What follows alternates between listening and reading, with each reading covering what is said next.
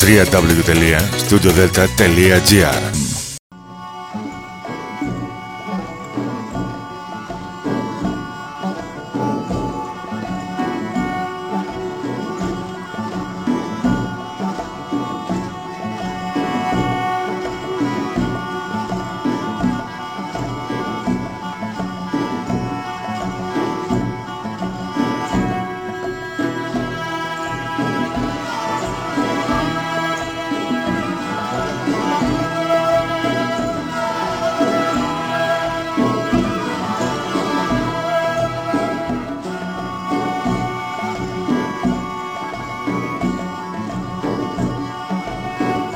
Καλή σας ημέρα κυρίες και κύριοι.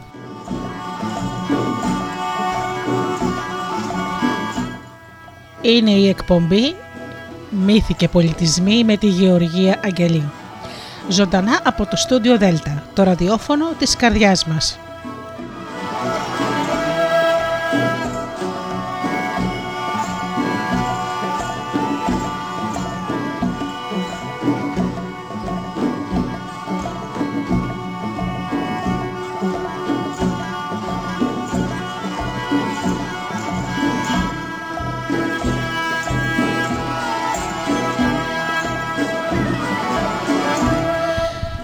Αγαπημένοι μου φίλοι, και πάλι μαζί με την εκπομπή «Μύθοι και πολιτισμοί» και σήμερα αφιέρωμα στη θεά Αθηνά.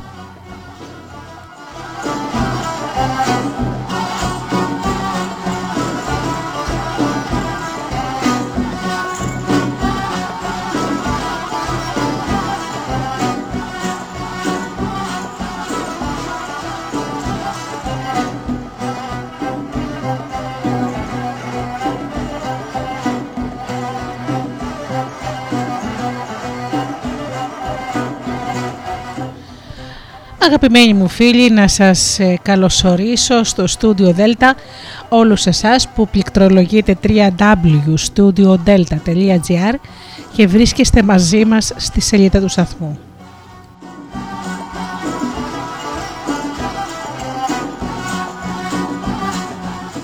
Καλημερίζω και τους φίλους που μας ακούν από τις διάφορες μουσικές σελίδες που φιλοξενούμαστε, όπως είναι το Live 24.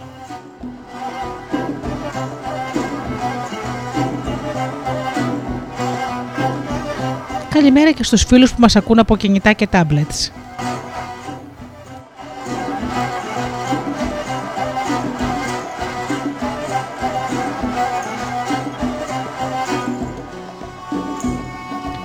Την καλημέρα μου στους εξαιρετικούς φίλους και συνεργάτες, τον Τζίμι, την Αφροδίτη και την Ήρα.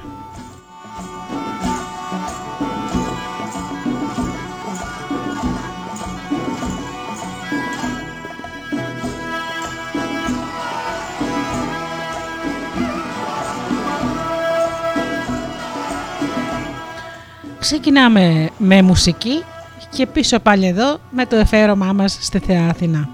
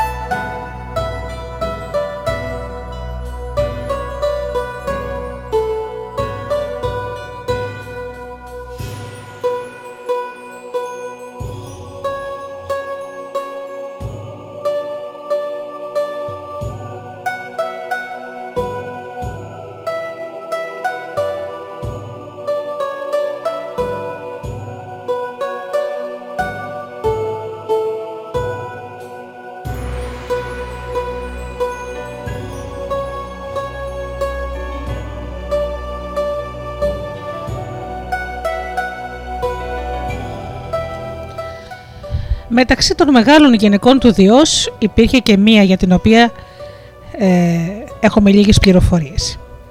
Αν δεν ανήκε στην ιστορία της μεγάλης κόρης του Διός, της Παλλάδος Αθηνάς ή Αθηνής. Η Μήτις, η συνετής σύμβουλος, μπορούσε να είναι και προσωνυμία της θεάς Αθηνάς, για την οποία διηγούνται ότι έμοιαζε του Διός στο θάρρος και σαν συνετής σύμβουλος. Λέγανε επίσης πως ο Ζεύς διάλεξε τη Μύτη σαν πρώτη του γυναίκα που μεταξύ των θεών και των ανθρώπων ήταν η σοφότερη. Ήταν η κόρη του ωκεανού και της Τυθίος και παρέμεινε κοντά στο Δία. Όταν όλα τα αδέλφια του καταβροχθίστηκαν από τον Κρόνο, ανακάλυψε το μέσο που θα αποκοίμιζε τον τρομερό πατέρα και με αυτό τον εξεβίασε να ξαναβγάλει από μέσα του τους καταβροχθισμένους θεούς.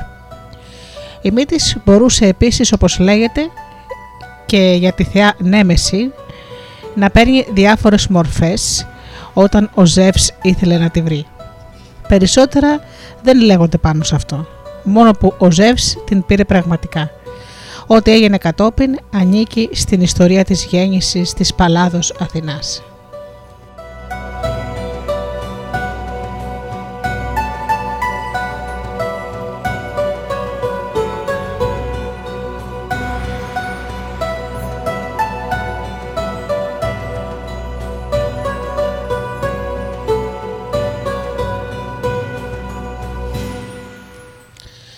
Μια διήγηση για την γέννηση της Αθηνάς βρίσκεται στον Ησίοδο, όταν μας λέει πως ο Ζεύς έκαμε πρώτη του γυναίκα την Μύτη. Όταν όμως η Μύτης ήταν να γεννήσει την Αθηνά, την εξαπάτησε ο Ζεύς με τεχνάσματα και κολακευτικά λόγια και την βύθισε μέσα στην κοιλιά του. Έτσι τον συμβουλέψανε η Γαία και ο Ουρανός για να μην πάρει κάποιος άλλος από τους θεούς το βασιλικό αξίωμα. Γιατί ήταν βέβαιο πως η Μήτης θα γεννούσε πολύ σπουδαία παιδιά. Πρώτο παιδί της θα γεννούσε την γλαυκόπιδα κόρη Τριτογένεια. Αυτή είναι μια προσωνυμία της Αθηνάς που θα την καταλάβουμε από άλλη διήγηση. Η Τριτογένεια έμοιαζε του Διός στο θάρρος και στη σύνεση. Κατόπιν, η Μήτης έπρεπε να γεννήσει ένα αγόρι με τεράστια καρδιά για να βασιλεύσει στους θεούς και τους ανθρώπους. Προτού όμως γίνουν όλα αυτά, ο Ζεύς κατάπιε τη Μύτην. Έτσι τώρα η θεά θα επινοούσε για αυτόν καλό ή κακό. Η άλλη παραλλαγή του περιστατικού αυτού βρισκόταν πάλι στον Ησίοδο, αφού μας είπε πως ο Ζεύς γέννησε από το κεφάλι του την γλαυκόπιδα Τριτογένεια, την φοβερή που κάνει τον πάταγο στη μάχη, τη στρατηγό που χαίρεται στη φασαρία, στους πολέμους και στις μάχες. Η Ήρα όμως γέννησε τον αρχιτεχνίτη Ήφαιστο μόνη της. Υπήρχε μια διαμάχη μεταξύ του ζευγαριού, μας λέει πιο πέρα η διήγηση. Η Ήρα γέννησε τον Ήφαιστο χωρίς τον Δία. Αυτός όμως έκαμε κρυφά την Μήτην, την κόρη του ωκεανού, ερωμένη του. Την ξεγέλασε, αν και ήταν πολύ έξυπνη. Την έπιασε με τα δύο του χέρια και την έριξε στην κοιλιά του, επειδή φοβόταν μήπως η Μήτης γεννούσε κάτι που θα ήταν δυνατότερο και από την αστραπή. Γι' αυτό την καταβρόχθησε ξαφνικά ο γιος του Κρόνου. Τη στιγμή όμως αυτή έμεινε έγκυος με την Παλλάδα Αθηνά. Ο πατήρ των θεών και των ανθρώπων γέννησε ο ίδιος ένα κορίτσι κοντά σε μία κορυφή και στις όχθες του ποταμού Τρίτονα. Το κορίτσι αυτό ονομαζόταν γι' αυτό Τριτογένεια, ενώ κρυμμένη μέσα στο Δία καθόταν η Μήτης, που έκαμε κάθε δίκαιο πράγμα και που ήταν η πιο σοφή ανάμεσα στους θεούς και στους ανθρώπους. Σε αυτή τη διήγηση δεν λέγεται ότι η γέννηση έγινε από το κεφάλι του Διός. Αναφέρεται μία κορυφή που σημαίνει κιόλας κεφαλή για να σκεπαστεί ο παράξενος τρόπος της γέννησης. Υπήρχαν όμως διηγήσεις που λέγαν ότι ο Ήφαιστος ή ο Προμηθέας ή ο Παλάμαον, ένα άλλο όνομα του Ηφαίστου, βοηθήσανε στη γέννα χτυπώντας τον Δία στο κεφάλι με ένα δίκοπο τσεκούρι ή με ένα σκεπάρνι. Από εκεί ξεπήδησε η Παλλάς Αθηνά με τέτοια πολεμική κραυγή που ο Ουρανός τρόμαξε μαζί με την μάνα γη. με πανοπλία από γυαλιστερό χρυσάφι, γεννήθηκε η Αθηνά από το κεφάλι του πατέρα της. Στη θέα της φοβήθηκαν γεμάτη κατάπληξη όλοι οι αθάνατοι, καθώς στάθηκε μπροστά στο Δία με την αιγίδα, ξεπηδώντας από το αθάνατο κεφάλι του, πάλλοντας το ακόντιό της. Δυνατά συγκλονίστηκε ο μεγάλος Όλυμπος κάτω από το βάρος της Γλυκόπηδος. Η γης έτρεμε ολόκληρη και μανιασμένη φούσκωσε η θάλασσα με την αναταραχή των πορφυρών κυμάτων της. Πάνω στις ακτές χτυπούσε η αρμύρα και πολύ καιρό ο θαυμάσιος γιος του Υπερίωνα ακινητοποιούσε το άρμα του ήλιου, ώσπου η Παλλάς Αθηνά κατέβασε τα θεϊκά όπλα από τους αθάνατους ώμους. Τότε χάρηκε ο Ζεύς, ο θεός της σοφής συμβουλής.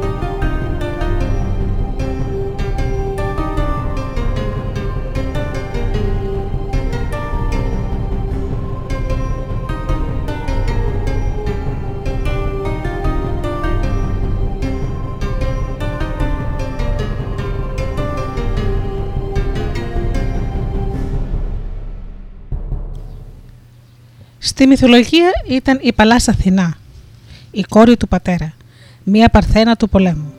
Στη γέννησή της ο πατέρας έπαιξε μεγαλύτερο ρόλο παρά η μητέρα. Στην αρχαία ελληνική θρησκεία, τουλάχιστον από τον Όμηρο και εδώ, πήρε τη δεύτερη θέση πλάι στον πατέρα Δία. Δεν είναι όμως σε όλες τις διηγήσεις ο Ζεύς πατέρας της.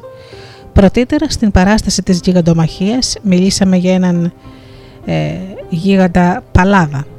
Αυτό το όνομα είχε ο γιος του Τιτάνος Κρυού και της Ερηβίας. Επίσης έτσι ονομαζόταν ένας πατέρας της Παλλάδος Αθηνάς. Η λέξη Παλλάς μπορούσε να χρησιμοποιείται με διάφορους τονισμούς και διάφορες κλίσεις. Όταν ήταν αρσενικό δήλωνε ένα δυνατό παλικάρι που όταν ήταν θηλυκό μια δυνατή παρθένα, μια βυράγκο όπως θα ονομαζόταν λατινικά. Η αρσενική Παλλάς ήταν με διαφορετικές γενεολογίες η ίδια μορφή, ένα αγριοπό, και πιο πολύ πολεμικό αρενοπό ομοίωμα της θεάς Παλλάδος. Λέγανε για τούτο τον πατέρα αυτής της Παλλάδος Αθηνάς πως ήθελε να επιβάλει τη βία και στην ίδια το τρικόρι. Η θέα όμως τον νίκησε. Του βγάλε το δέρμα όπως ακριβώς συνέβη στον γίγαντα Παλλάδα και το φόρεσε η ίδια. Ο πατέρας Παλάς ήταν φτερωτός όπως φαίνεται και η κόρη Παλάς σε αρχαίες παραστάσεις. Εκτός από τον Δία και τον Παλλάδα αναφέρεται και ένας τρίτος πατέρας της θεάς. Είδαμε πως η Μήτις ήταν έγκυος όταν την καταβρόχθησε ο Ζέας. Η Μήτις είχε συλλάβει την Αθηνά από τον κύκλοπα Βρόντι. Με αυτή την πλευρά της πατρότητας μπορεί να σχετίζεται η πιο πάνω ιστορία της γέννησης της Αθηνάς, όπου υπόθηκε πως ο Ζεύς φοβήθηκε μήπως η Μήτης γεννήσει κάτι δυνατότερο και από την αστραπή. Το όνομα Βρόντις σημαίνει «αυτός με την ουρά».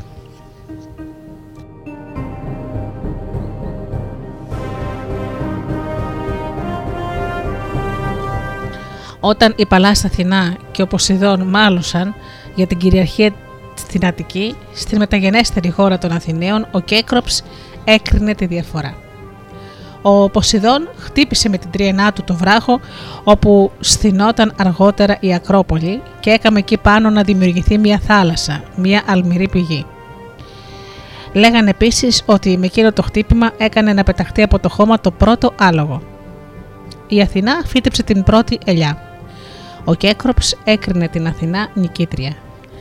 Ακόμα λέγαν πως ο Κέκροψ ήταν ο πρώτος που αποκάλεσε τον Δία με το όνομά του και έκανε άγαλμα της Αθηνάς. Λέγαν επίσης πως αυτός πρωτοβρήκε ότι οι άνθρωποι δεν είχαν μόνο μητέρα αλλά και πατέρα και πως αυτός πρωτοδίδαξε την μονογαμία. Η γυναίκα του Κέκροπος λεγόταν Άγλαυρος ή Άγραυλος. Εκείνη δηλαδή που κατοικεί στους αγρούς. Ο χαρακτηρισμός δράκαυλος, συγκάτοικος των φιδιών, αναφέρεται στην κόρη. Το ζευγάρι λέγανε είχε 3 κόρες, τις Αγλαυρίδες, την Άγλαυρο, την Έρση και την Πάνδροσο. Η σημασία των 2 τελευταίων ονομάτων είναι δροσοστελίδα ή δροσερή. Πρόκειται ασφαλώς για την πραγματική δροσιά, δώρο της Ελλήνης. Λέγανε επίσης πως οι 3 Αγλαυρίδες ήταν για τους Αθηναίους οι μοίρες. Για την πρώτη την Άγραυλο λέγανε πως γέννησε στον Άρη μια κόρη, την Αλκίπη, την γενναία Φοράδα. Για την Έρση και τον Ερμή υπήρχε μια ερωτική ιστορία όπου η Άγλαυρος, όπως και σε άλλες ιστορίες, έπαιξε τραγικό ρόλο. Οι 3 αδελφές κατοικούσαν πάνω στην Ακρόπολη, όπως αργότερα οι Αριφόροι, 2 παρθένες Αθηναίες που υπηρετούσαν τη θεά της πόλης. Στο σπίτι τους είχε 3 χώρους. Στη μέση κατοικούσε η Έρση. Ο Ερμής είδε κάποτε τις 3 κόρες του Κέκροπα, καθώς σε μια λατρευτική γιορτή φέρανε πάνω στα κεφάλια τους τα ιερά καλάθια. Ερωτεύτηκε την Έρση που ήταν και η ωραιότερη. Στο σπίτι αριστερά από την Έρση κατοικούσε η Άγλαυρος και δεξιά η Πάνδροσος. Όταν ο Ερμής θέλησε να πλησιάσει την Έρση, παρακάλεσε την Άγλαυρο να τον παρουσιάσει στην αδελφή της. Η Άγλαυρος ζήτησε χρυσάφι για αυτή την εξυπηρέτηση. Αργότερα όμως την κυρίψε τόσο πολύ ο φθόνος, ώστε δεν άφησε το Θεό να περάσει ούτε με χρυσάφι.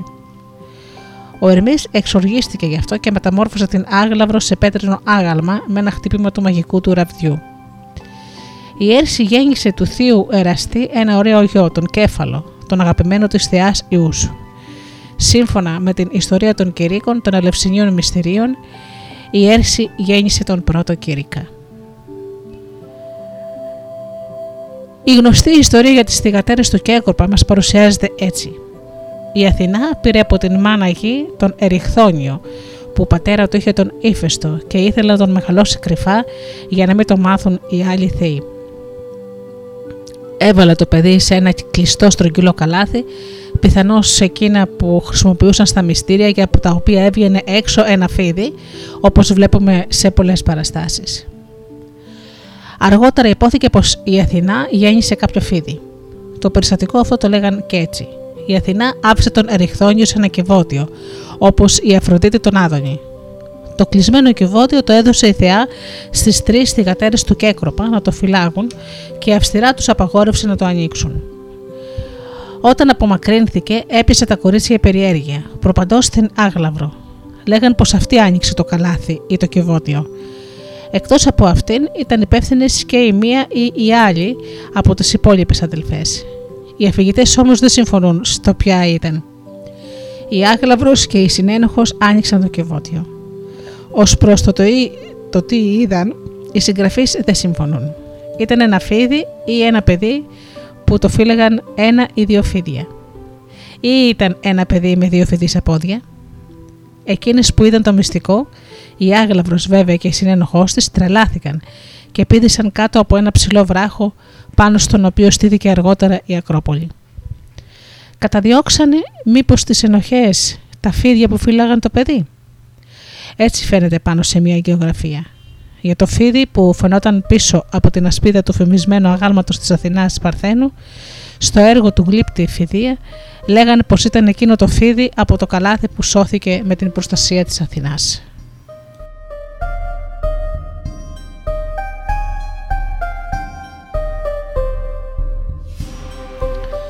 Λέγανε επίσης που πήγε η Αθηνά αφού εμπιστεύτηκε το κρυμμένο καλάθι στις τρεις αδελφές.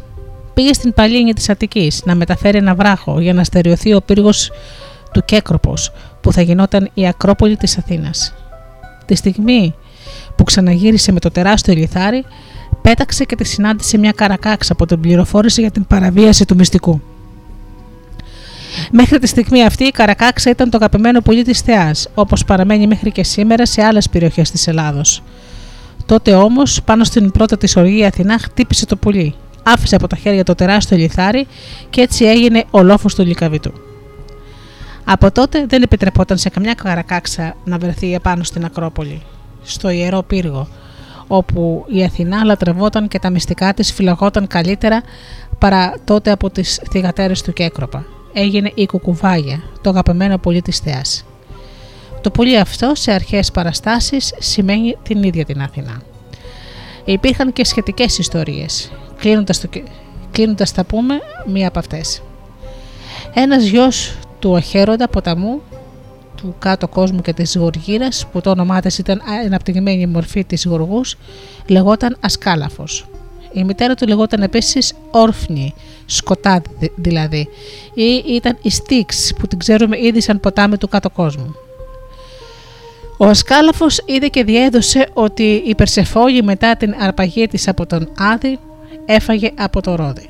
Γι' αυτό το λόγο η Δήμητρα έχανε την κόρη της Περσεφόνη, η οποία έπρεπε να επιστρέφει στον κάτω κόσμο.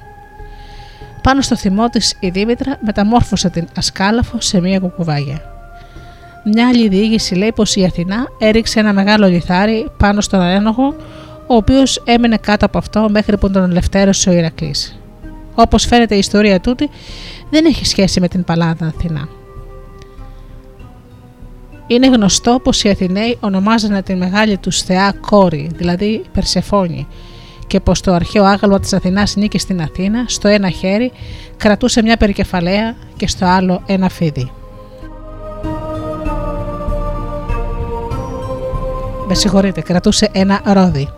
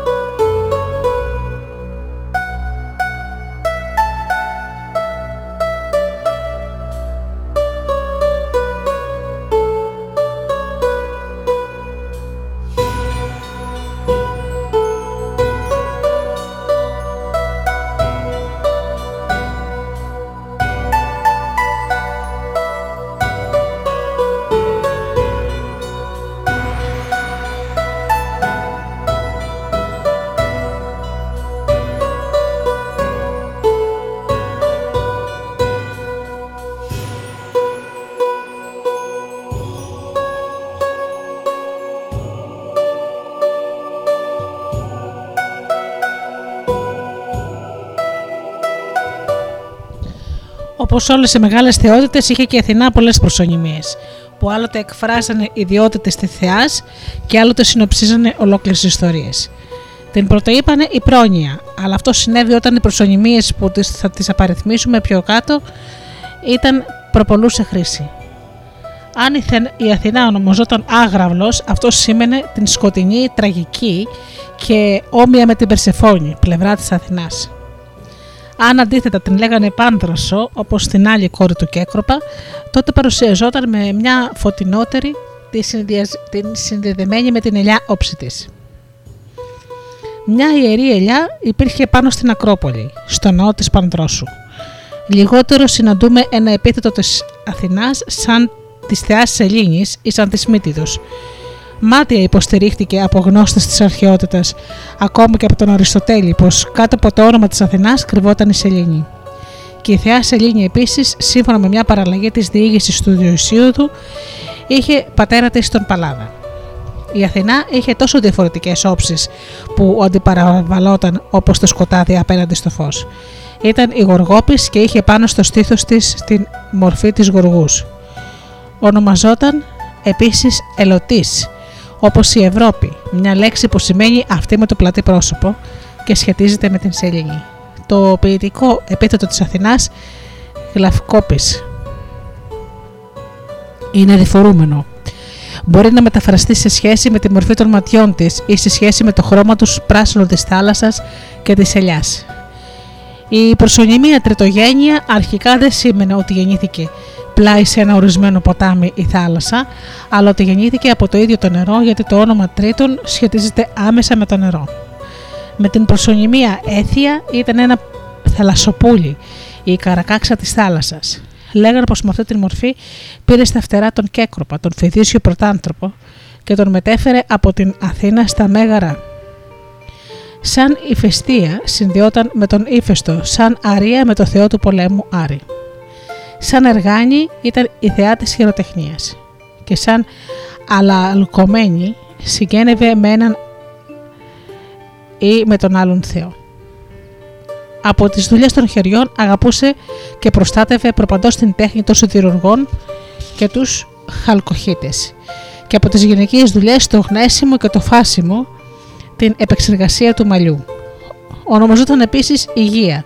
Με αυτή την προσωνυμία συνδεόταν με ένα γιο του Απόλλωνα στον Ασκληπιό. Από όλες τις θεές η Αθηνά ήταν η πιο πολύ προστάτρια μιας πόλης, με τις προσωνυμίες Πολιάς ή Πολιούχος και Σύμμαχος των Ηρώων.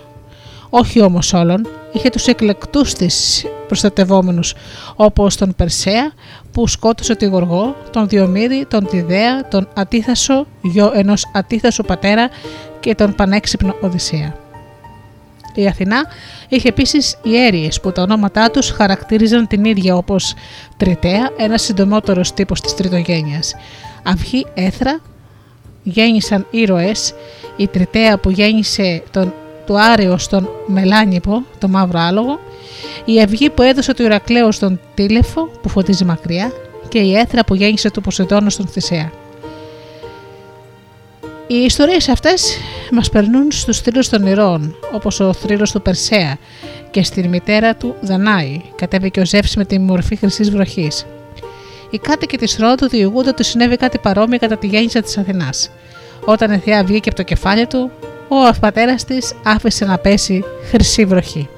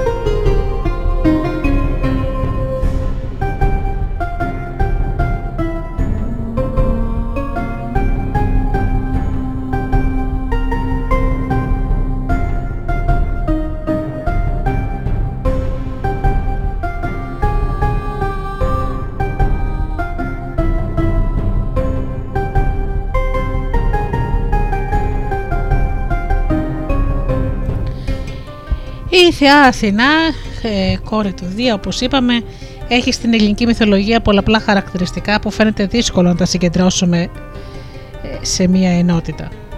Η συγκριτική μυθολογία έχει ωστόσο προσπαθήσει να λύσει το πρόβλημα αυτό και να μας κάνει να φτάσουμε ως τη μοναδική ρίζα που οι ποικίλοι μύθοι με τα πολυάριθμα χαρακτηριστικά και γνωρίζουμε ταυτής της θεότητας θα ήταν το ξεδιπλωμά της. Κατά το Max Müller, η ελληνική λέξη Αθηνά είναι μια μορφή ελαφρά αποτροποποιημένη της σανσκριτικής λέξης Αχάνα, η φλογερή, που είναι ένα από τα επίθετα της αυγής. Κατά τον Swartz, αντίθετα, η Αθηνά είναι μια θεότητα της αστραπής.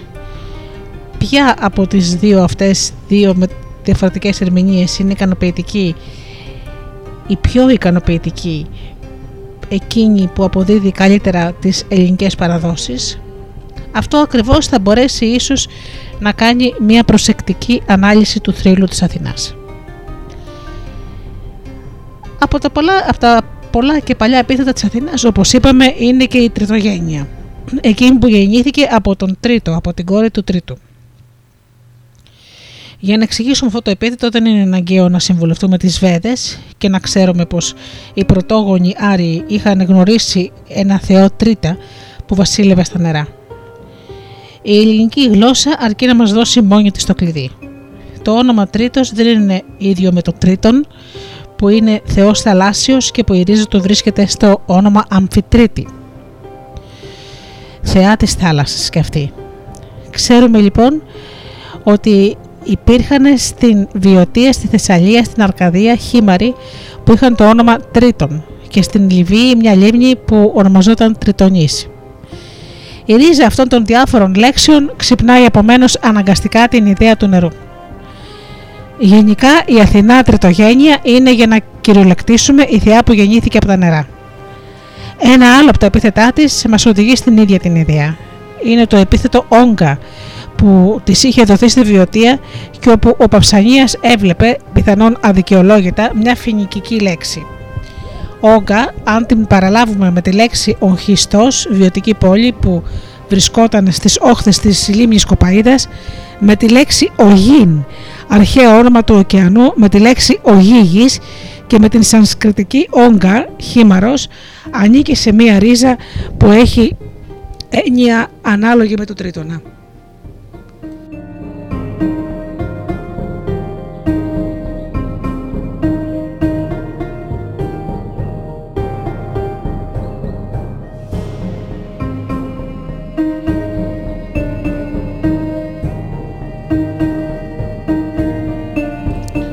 Στην Αρκαδία η θεά Αθηνά είχε το επώνυμο Τριτονία και την τιμούσανε μαζί με τον ήπιο Ποσειδώνα. Αυτές οι σχέσεις των δύο θεοτήτων παίρνουν καμιά φορά τη μορφή εχθρότητας και ανταγωνισμού. Στην Αθήνα και στην Τριζίνα λέγανε ότι ο Ποσειδώνας και η Αθηνά είχαν μαλώσει για την κατοχή της χώρας και την προστασία της πόλης. Αλλά ο ανταγωνισμός τους κάνει να φανερώνονται ακόμα περισσότερο οι φυσικές τους σχέσεις. Αν δεχόμαστε την ετυμολογία που είχε προτείνει ο Μαξ Μίλλερ, η Αθηνά Τριτογένεια θα ήταν η πρωτόγονη γλώσσα των θαλασσινών λαών της Ελλάδας, των Μηνίων ιδιαίτερα, η θεά που βγαίνει από τα νερά, δηλαδή η φλογερή αυγή που κάθε πρωί αναδύεται από τα κύματα όπου φαίνεται ότι γεννιέται. Αλλά ποιος δεν βλέπει πως μια τέτοια ερμηνεία είναι παρακινδυνευμένη, αφού τα νερά όπου η Αθηνά έχει τη ρίζα της μπορούν να είναι όχι εκείνα που περιτριγυρίζουν τη γη ή που ποτίζουν τις ξέρες, μα τα ουράνια νερά τα κλεισμένα μέσα στο σύννεφο της καταιγίδας?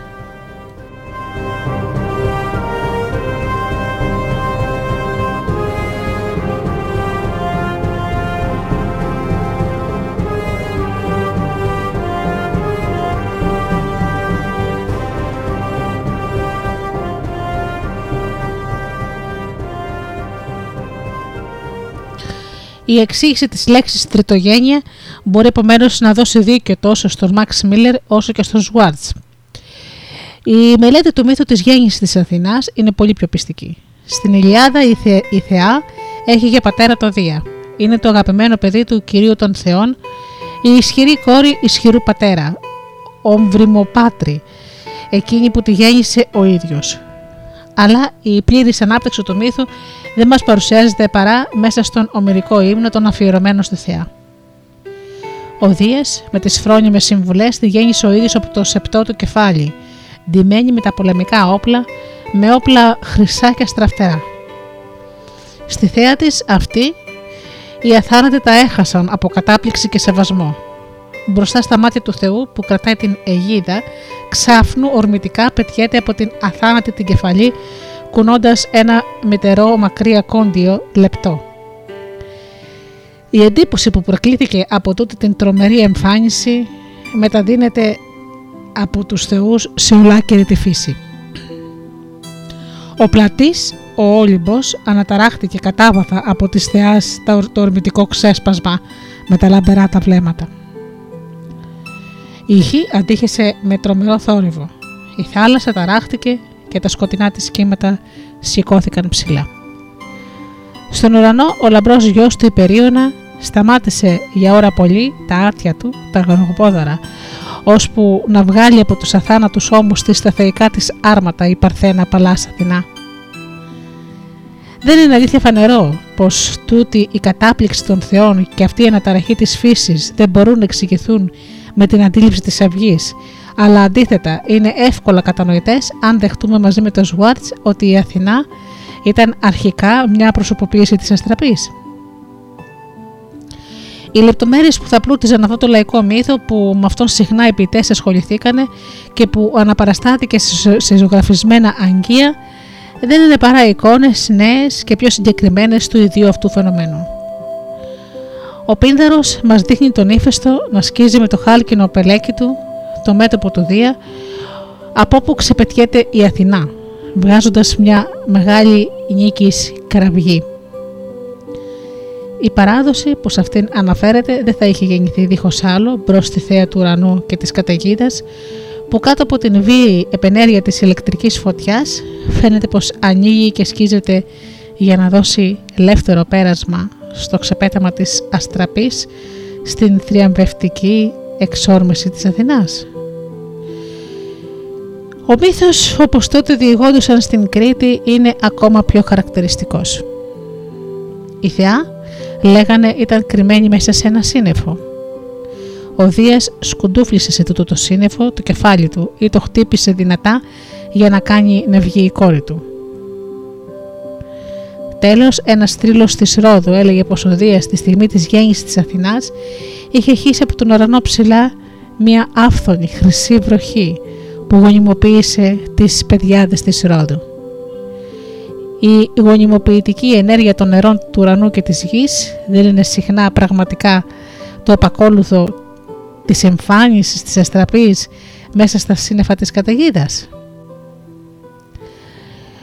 Ο μύθος της γέννησης της Αθηνάς δεν ήταν μονάχα ένα θέμα ποιητικό, είχε θέση στην ελληνική λατρεία, όπως το δείχνουν δύο από τα επίθετα της Αθηνάς. Στην Ακρόπολη του Άργους είχε ένα ναό που την τιμούσαν με το όνομα Ακρία.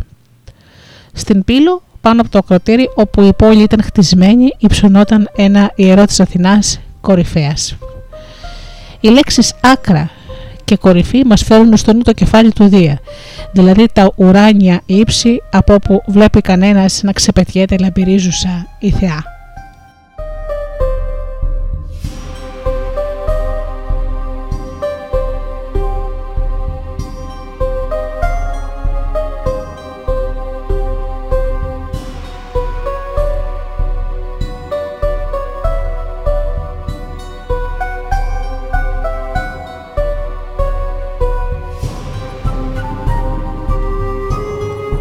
Η στραφτερή λάμψη τους εκφράζεται με πολλά από τα επώνυμα που τους είχαν δώσει.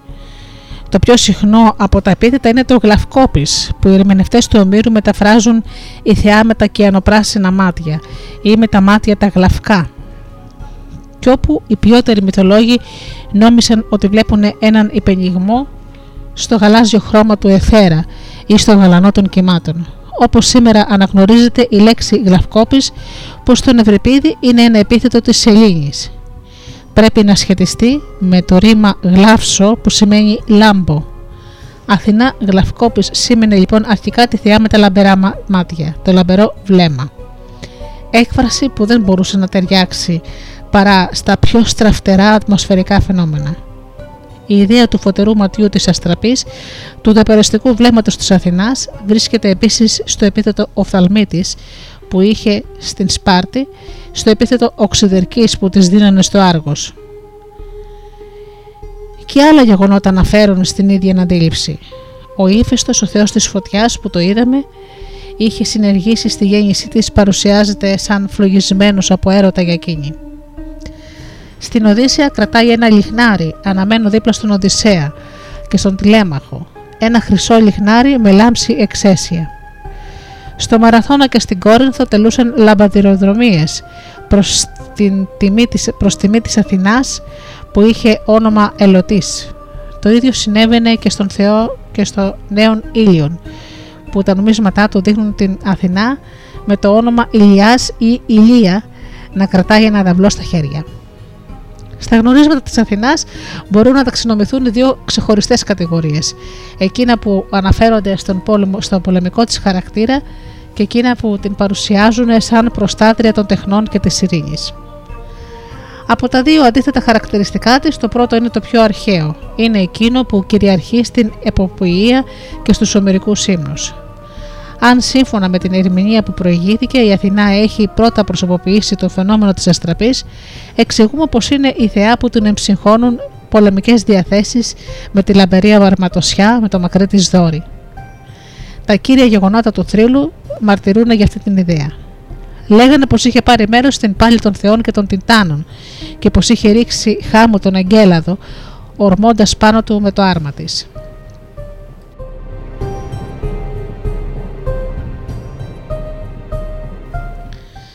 Στον ίδιο του το αγώνα είχε, σύμφωνα με τη μια αττική παράδοση, σκοτώσει η ίδια την Γοργόνα. Κατά τις αργήτικες αφηγήσεις, αυτόν τον άθλο τον έκανε ο Περσέας, αλλά η Αθηνά δέχτηκε από τα χέρια του το κεφάλι της Μέδουσας και το έβαλε στο κέντρο της ασπίδας της, ένα κίνητρο φόβου για τους εχθρούς της.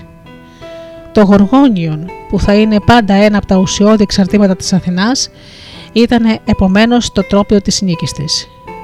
Οι γοργόνες λοιπόν που ο Ησίοδος τοποθετεί τη διαμονή τους πέρα από τον Δυτικό ωκεανό, κοντά στη νύχτα και τις εσπερίδες, είναι δυνάμεις του σκότους. Η Μέδουσα συνεπώς, όπως φαίνεται, η εικόνα του σύννεφου της θύελλας που κρύβει το φως της ημέρας, φοβερό τέρας που δεν μπορεί να νικηθεί παρά από τον ηλιακό ήρωα ή από τη θεά της Αστραπής, την Αθηνά. Το κεφάλι της Γοργόνας είναι αξεχώριστο από την αιγίδα που κατέχει το κέντρο και είναι το αναγκαίο στολισμά της. Γύρω από τους ώμους της, λέει ο ομηρικός ποιητής, η Αθηνά ρίχνει την κροσωτή αιγίδα, τρομερό όπλο που το πλαίσιό του το σχηματίζουν ο φόβος και η φυγή. Βλέπει κανένας σε αυτή τη διχόνοια τη δύναμη, την καταξίωση που παγώνει με την τρομάρα. Βλέπει ακόμα το κεφάλι της Γοργόνας, φρικτού τέρατος, με το απέσιο πρόσωπο, θαύμα και αυτό του Δία, θεού της αιγίδας. Ο Μανδίας, από το κατσικίσο δέρμα που σκεπάζει τους ώμους της Αθηνάς και αποτελεί μέρος της πανοπλίας της, θυμίζει αναπόφευκτα την αιγίδα του Δία και θα πρέπει να έχει μια ανάλογη σημασία. Είδαμε λοιπόν πως η αιγίδα του Δία εκπροσωπεί το σύννεφο της καταιγίδας που εξαπολύει τη θύελλα.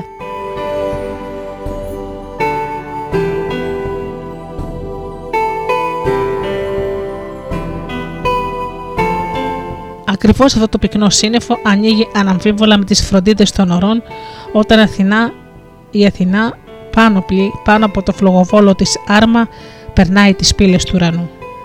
Τα φίδια που οι άκρες της αιγίδας είναι με αυτά ανασηκωμένες προσωποποιούν επίσης τα τέρατα του σκότους που δαμάστηκαν από την έκλαμπρη θεά.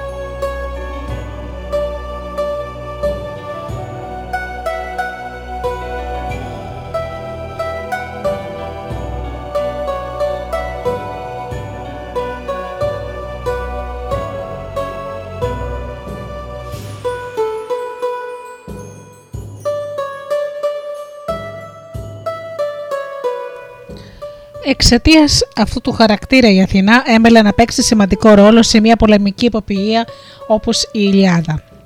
Δεν περιορίζεται να εμπνέει τους ήρωες που προστατεύει την τόλμη, που τους κάνει να αντιμετωπίζουν άφοβα τον κίνδυνο και τους χαρίζει ηρεμία, την ήρεμη παλικαριά, την συνετή, που η ίδια είναι πιο ψηλή εικόνα τους και που την ξεχωρίζουν από τον Άρη, το Θεό, με την τυφλή και κουτή μανία. Η παρέμβασή της είναι συχνά πιο ενεργητική, ενώ ο Δίας δεν παραβρίσκεται παρά από τις κορυφές του Ολύμπου ή της Ίδας στους μεγάλους αγώνες που γίνονται από τα τυχή της Τρίας. Η Αθηνά δεν ενδιαφέρεται μονάχα για τους καυγάδες των ανθρώπων, κατεβαίνει μέσα στις συμπλοκές, αγωνίζεται και μάχεται μαζί με τους ήρωες. Η δύναμη της Αθηνάς, η πολεμική, είναι ακατανίκητη. Στην φοβερή μάχη που κάνουν οι θεοί στην 21η ραψοδία της Ιλιάδας, νικάει την Αφροδίτη και είναι η πιο δυνατή από τον ίδιο τον Άρη, που τον ανατρέπει και τον κατατροπώνει. Μερικά από τα επίθετά της τη δείχνουν σαν θεά ακούραστης στις μάχες, ατρυπώνει, σαν εκείνη που σπρώχνει τις μάζες των πολεμιστών προς τα μπρος. Λαοσόος, με δύο λόγια, είναι για την ελληνική φυλή η θεά των στρατευμάτων.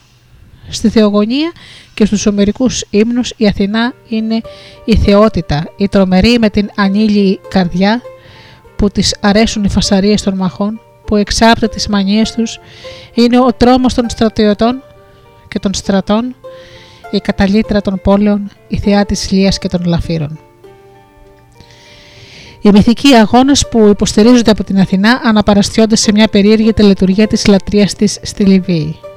Κάθε χρόνο, την ημέρα της γιορτής της, οι νεαρές κόρες της χώρας χωριζόταν σε δύο στρατόπεδα, σε δύο στρατεύματα και ριχνόταν στη μάχη. Πραγματική ή φτιαχτή με πετριές και ξύλα. Ισχυριζόταν, λέει ο Ηρόδοτος, ότι ξοφλούσαν έτσι ένα θρησκευτικό χρέος προς τη θεά που γεννήθηκε στη χώρα τους και που είναι εκείνη που ονομάζουμε Αθηνά. Πριν από την μάχη, διάλεγαν ανάμεσα σε αυτές τις παρθένες την πιο ωραία. Βάζαν στο κεφάλι της ένα κορινθιακό κράνος, στο κορμί της μια ελληνική πανοπλία και την τριγύριζαν έτσι ντυμένη σε ένα άρμα πάνω από τη λίμνη Τριτονίδα. Αυτή η συνήθεια, αν έχει κάποια ελληνική καταγωγή, ήταν προφανώς μια απότηση τιμής στον πολεμικό χαρακτήρα της Αθηνάς. Στην κυρίως Ελλάδα, ο ίδιος αυτός χαρακτήρας εκφραζόταν με τη λατρεία της Αθηνάς Αρίας. Στις πλατεές η Αθηνά Αρία είχε ένα ιερό που χτίστηκε με τα νεκρά κορμιά των Περσών. Στην Αθήνα είχε ένα βωμό στον Άριο Πάγο, το λόφο δηλαδή του Άρη. Τα θρησκευτικά πνεύματα ευχαριστιόταν να αποδίδουν στην πολεμική της δύναμη τους τριάμβους της Ελλάδας κατά των Μήδων. Την φανταζότανε σαν την αόρατη και ακαταμάχητη αγωνίστρια που, τοποθετημένη στην πρώτη γραμμή του ελληνικού στρατού, προστατευμένο από την ασπίδα της, είχε με το γιγάντιο δώρο της σπάσει και κατατροπώσει τις πυκνές γραμμές των βαρβάρων. Με αυτή την έννοια ήταν η θεά πρόμαχος, στην οποία κυρίως η Αθήνα είχε αποδώσει μια λατρεία όταν το κύμα της εισβολής είχε αποθηθεί. Η απεικόνιση της προμάχου Αθηνάς, χάλκινο κολοσσιαίο άγαλμα έργο του Φιδία, ορθωνόταν στο βράχο της Ακρόπολης ανάμεσα στο Ερέχθιον και στον Παρθανώνα. Όπως μας δείχνει κάποιο νόμισμα, η θεά ήταν όρθια με την περικεφαλαία στο κεφάλι, την ασπίδα στο χέρι, το αριστερό μπράτσο δεξί ανασηκωμένο ως το ύψος της περικεφαλαίας να κραδένει το δόρι. Δέσποζε στην Αθήνα και φαινόταν σαν να εσκέπε ολάκυρη την Αττική με την προστασία της, επειδή οι ναυτικοί μόλις παρακάμπτανε το ακροτήρι του Σουνίου, βλέπανε λέγανε να λάμπει στον ήλιο η μύτη του δόρατος και το λοφείο του κράνους της. Στη θεά πρόμαχο της Αθήνας αντιστοιχεί περίπου η Αθηνά Στενιάς, η δυνατή της Τριζίνας και η θεά Αλαλκομενιής της Βοιωτίας.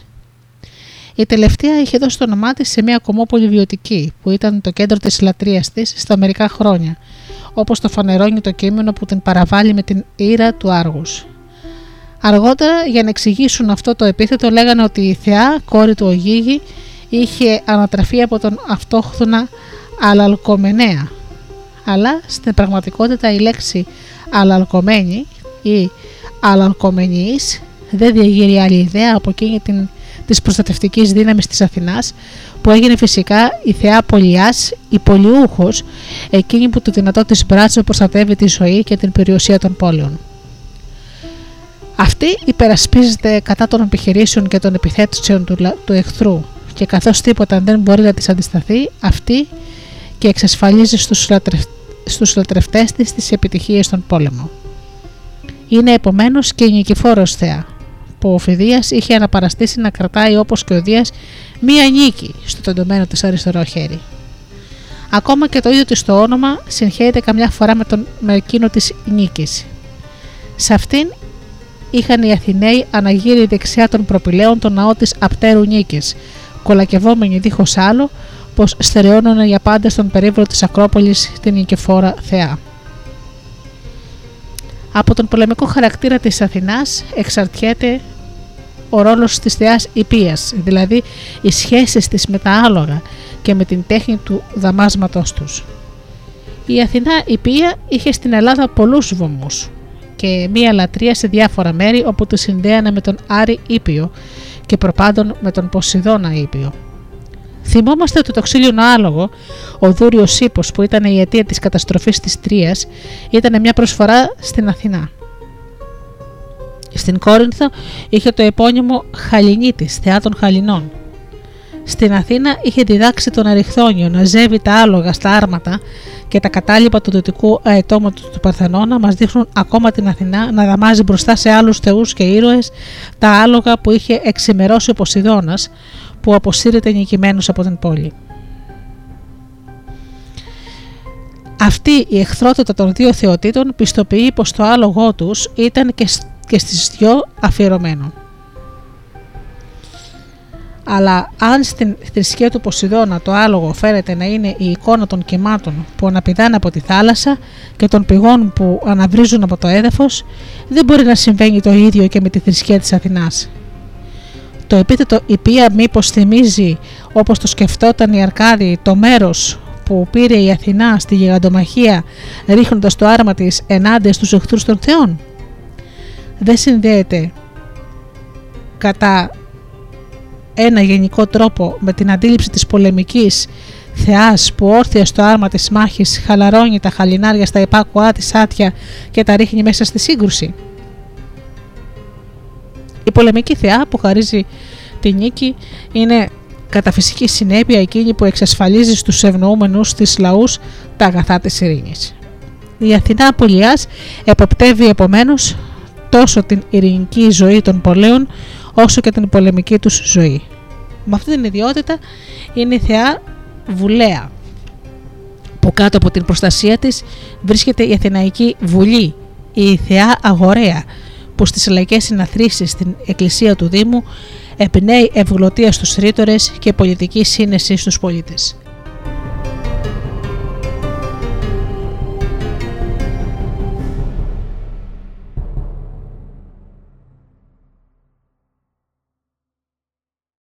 Έχει θεσπίσει στον Άριο Πάγο και θεμελιώσεις στις ανθρώπινες αρχές του Αττικού Δικαίου. Η δράση της απλώνεται πιο πέρα και από την πόλη. Είναι η προστάτρια των πολιτικών συμμαχιών που συνέδεαν μεταξύ τους τους λαούς της ίδιας φυλής. Προεξάρχη στη Βοιωτική Ομοσπονδία που συγκεντρωνόταν κοντά στο ναό που είχε στην Κορώνια, στην Αρχαϊκή Συμπολιτεία, στην Πάτρα. Καθώς στους κόλπους μέσα της ειρήνης οι γενναίες μπορούν να μεγαλώσουν και να αναπτυχθούν άνετα, η Αθηνά θεωρούταν καμιά φορά θεά τροφός. Η στιγμή της γέννησης του Εριχθονίου, του μυστικού αρχαίγονου άντρα της Αττικής, η Αθηνά δέχτηκε τον ογέννητο από τα χέρια της Γαίας, το πήρε στα γόνατά της και του έδωσε όλες τις φροντίδες τις μητρικές. Αργότερα το ανάδεψε και το μεγάλωσε. Σύμφωνα με μια ανάλογη ιδέα, τιμούταν από τις γυναίκες της Ήλιδας με το όνομα Μήτυρ. Και επειδή αναμφίβολα συντηρεί και αναπτύσσει τη δύναμη της νιώτης, έγινε θεά της υγείας. Αθηνά Υγεία, στην οποία αποδίδονταν εξαιρετικές θεραπείες. Κατά την καταστροφή των Προπηλαίων διηγείται ο Πλούταρχος, ο αρχιτέκτονας Μνησικλής, έχοντας πέσει από μια σκαλωσιά, βρισκόταν σε απελπιστική κατάσταση και τον είχαν εγκαταλείψει οι γιατροί, όταν η Αθηνά παρουσιάστηκε στο όνειρο του Περικλή και του φανέρωσε το μέσο να ξαναφέρει αμέσως τον άρρωστο στη ζωή. Η ανάμνηση αυτής της θαυματουργής γιατριάς, ο Περικλής, σε ανάμνηση λοιπόν αυτής της γιατριάς, αφιέρωσε ένα χάλκινο άγαλμα στη θεά Υγεία, που ακόμα και σήμερα μπορούμε να δούμε στη βάση και την αφιερωτική επιγραφή κοντά στα Προπήλαια. Στον Πειραιά και στον Οροπό είχε με την ίδια έννοια το επώνυμο Παιωνία και συνδεότανε με άλλες ιατρικές θεότητες όπως ο Απόλλων Παιώνιος και η Πανάκια. Όλες οι καλλιτεχνικές και βιοτεχνικές εργασίες που η Ειρήνη κατακτημένη από την Αθήνα ευνοούσε την ελεύθερη ανάπτυξή τους, υπάρχονταν επίσης στις αρμοδιότητες της θεότητάς της. Σε εκείνη απόδιδαν την καταγωγή των πιο ταπεινών επαγγελμάτων, όπως και στην πραγματοποίηση των πιο ευγενικών καλλιτεχνικών συλλήψεων της ανθρώπινης ιδιοφυΐας.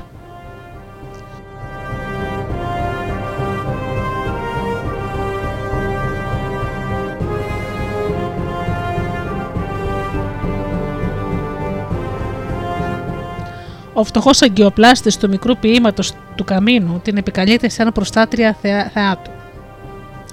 Αυτή ακριβώς, λένε, είχε εφεύρει τον τροχό του αγκιοπλάστη και είχε κάνει τα πρώτα αγκία, όπως το δείχνει ίσως ο αποδιγυρισμένος αμφορέας που πάνω του κάθεται η κουκουβάγια σε ορισμένα νομίσματα της Αθήνας. Είναι επίσης η θεά Σταθμία, που σε αυτήν ο ξυλουργός χρωστάει το αλφάτι του. Οι αρχιτέκτονες, οι γλύπτες, οι ζωγράφοι ονομάζονται συχνά άνθρωποι ικανοί στις τέχνες της Αθηνάς, που έδωσε την πρώτη όθηση στην ιδιοφυΐα τους και δεν πάβει να τους εμπνέει. Είναι αυτή ακόμα μια θεά της μουσικής. Έχει εφεύρει τον αυλό που οι ήχοι του τις χρησιμεύσανε στην αρχή να μιμηθεί τα σφυρίγματα και τους στεναγμούς της γοργόνας που ξεψυχούσε. Στην Βοιωτία, όπου η τέχνη του αυλού από νωρίς αναπτύχθηκε και έφτασε σε ένα σπάνιο βαθμό τελειοποίησης, αυτή η εφεύρεση της Αθηνάς της θύμιζε το επίθετο βομβιλία που δίνανε στη θεά. Αλλά στην Αθήνα, όπου η ίδια τέχνη περιφρονημένη διηγούταν ότι η Αθηνά, αφού είχε εφεύρει τον αυλό, τον πέταξε με περιφρόνηση, επειδή το παίξιμο αυτού του οργάνου παραμόρφωνε το πρόσωπό της και άφηνε να το έχει από εκεί και πέρα ο Σιληνός Μαρσίας. Αυτός ο μύθος που συχνά αποτυπώθηκε στα έργα τέχνης της Αθήνας και αποδόθηκε στη σκηνή της κωμωδίας, δημιουργήθηκε, είναι φανερό για να γελιοποιήσει τις μουσικές αξιώσεις των βιωτών και να μειώσει συνάμα την φυργική μουσική, όπου ο αυλός ήταν το κύριο όργανο. Αν η Αθηνά είναι η εμπνεύστρια όλων των τεχνών και όλων των επαγγελμάτων, είναι προπάντων η θεά Εργάνη, η εργάτρια, που προεξάρχει στις δουλειές της γυναίκας. Από τα μερικά κιόλας χρόνια, οι Ελληνίδες που είχαν αποκτήσει μια μοναδική δεξιοτεχνία στην τέχνη να γνέθουν και να κλώθουν και να υφαίνουν, αναγνώρισαν στη θεά Αθηνά σαν την θεϊκιά και ασύγκριτη καλλιτέχνηδα, που αυτή πρώτη ήφαινε και κέντησε για τους θεούς εξαίσια ρούχα στολισμένα με θαυμαστά σχεδιαγράμματα. Στον Όμηρο τα Αθηνάς έργα εκφράζουν την επιδεξιότητα των γυναικείων δακτύλων στον πιο ψηλό βαθμό τελειότητας. Οι Έλληνες είχαν δίχως άλλο συγκρίνει αυτά τα λεπτά υφάσματα που οφείλονταν στα χέρια των γυναικών τους με τον ιστό της αράχνης που η ίδια υφαίνει. Από αυτή τη σύγκριση γεννήθηκε ένας τρίλος. Στη Λιδία, λέγανε, υπήρχε μια Παρθένα, η αράχνη, που ξεχώριζε ανάμεσα σε όλες με την επιδεξιότητά της στο κέντημα των υφασμάτων. Περήφανη για το ταλέντο της, προκάλεσε μια μέρα την Αθηνά και έκανε ένα κομμάτι μιας εξαίσιας δουλειάς, όπου αναπαρέστηνε τους έρωτες των αθανάτων. Η θεά Αθηνά, μην έχοντας βρει καμιά ατέλεια στο έργο της αράχνης, σπίσμωσε. Κομμάτιασε το εργόχειρο και μεταμόρφωσε την κόρη σε έντομο που είχε το όνομά της. Αυτός ο μύθος εκφράζει συνάμα τόσο την φυσική εικόνα του ιστού της αράχνης που χρησιμεύσε για πρότυπο στα πρώτα υφαντά, όσο και τον ανταγωνισμό των προϊόντων της ελληνικής παραγωγής υφασμάτων με τα υφάσματα της ελληνικής παραγωγής.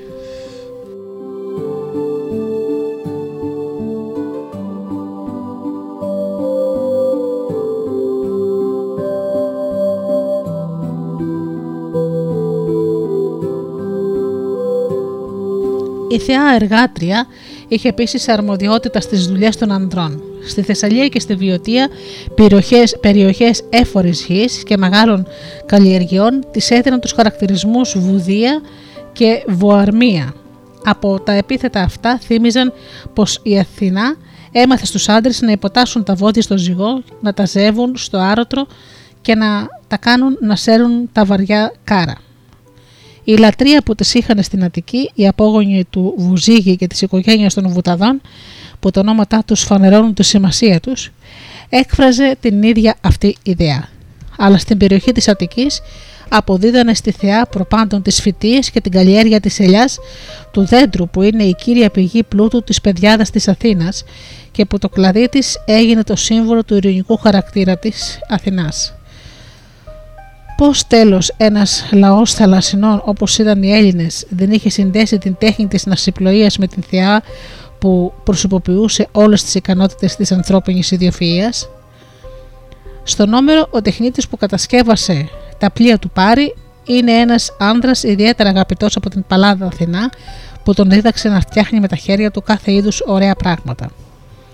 Όταν ο Δαναός ετοιμάζεται να εγκαταλείψει την Αίγυπτο με τις κόρες του, η Αθηνά τον μαθαίνει να κατεβάζει το πανί του καραβιού που θα τον πάρει να τον ταξιδέψει.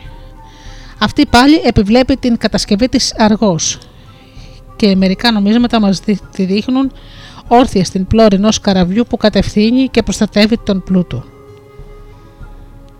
Με δύο λόγια είναι η Αθηνά όλων των ωφέλιμων τεχνών, όλων των προόδων που έχουν ευνοήσει την ανθρώπινη καλλιέργεια.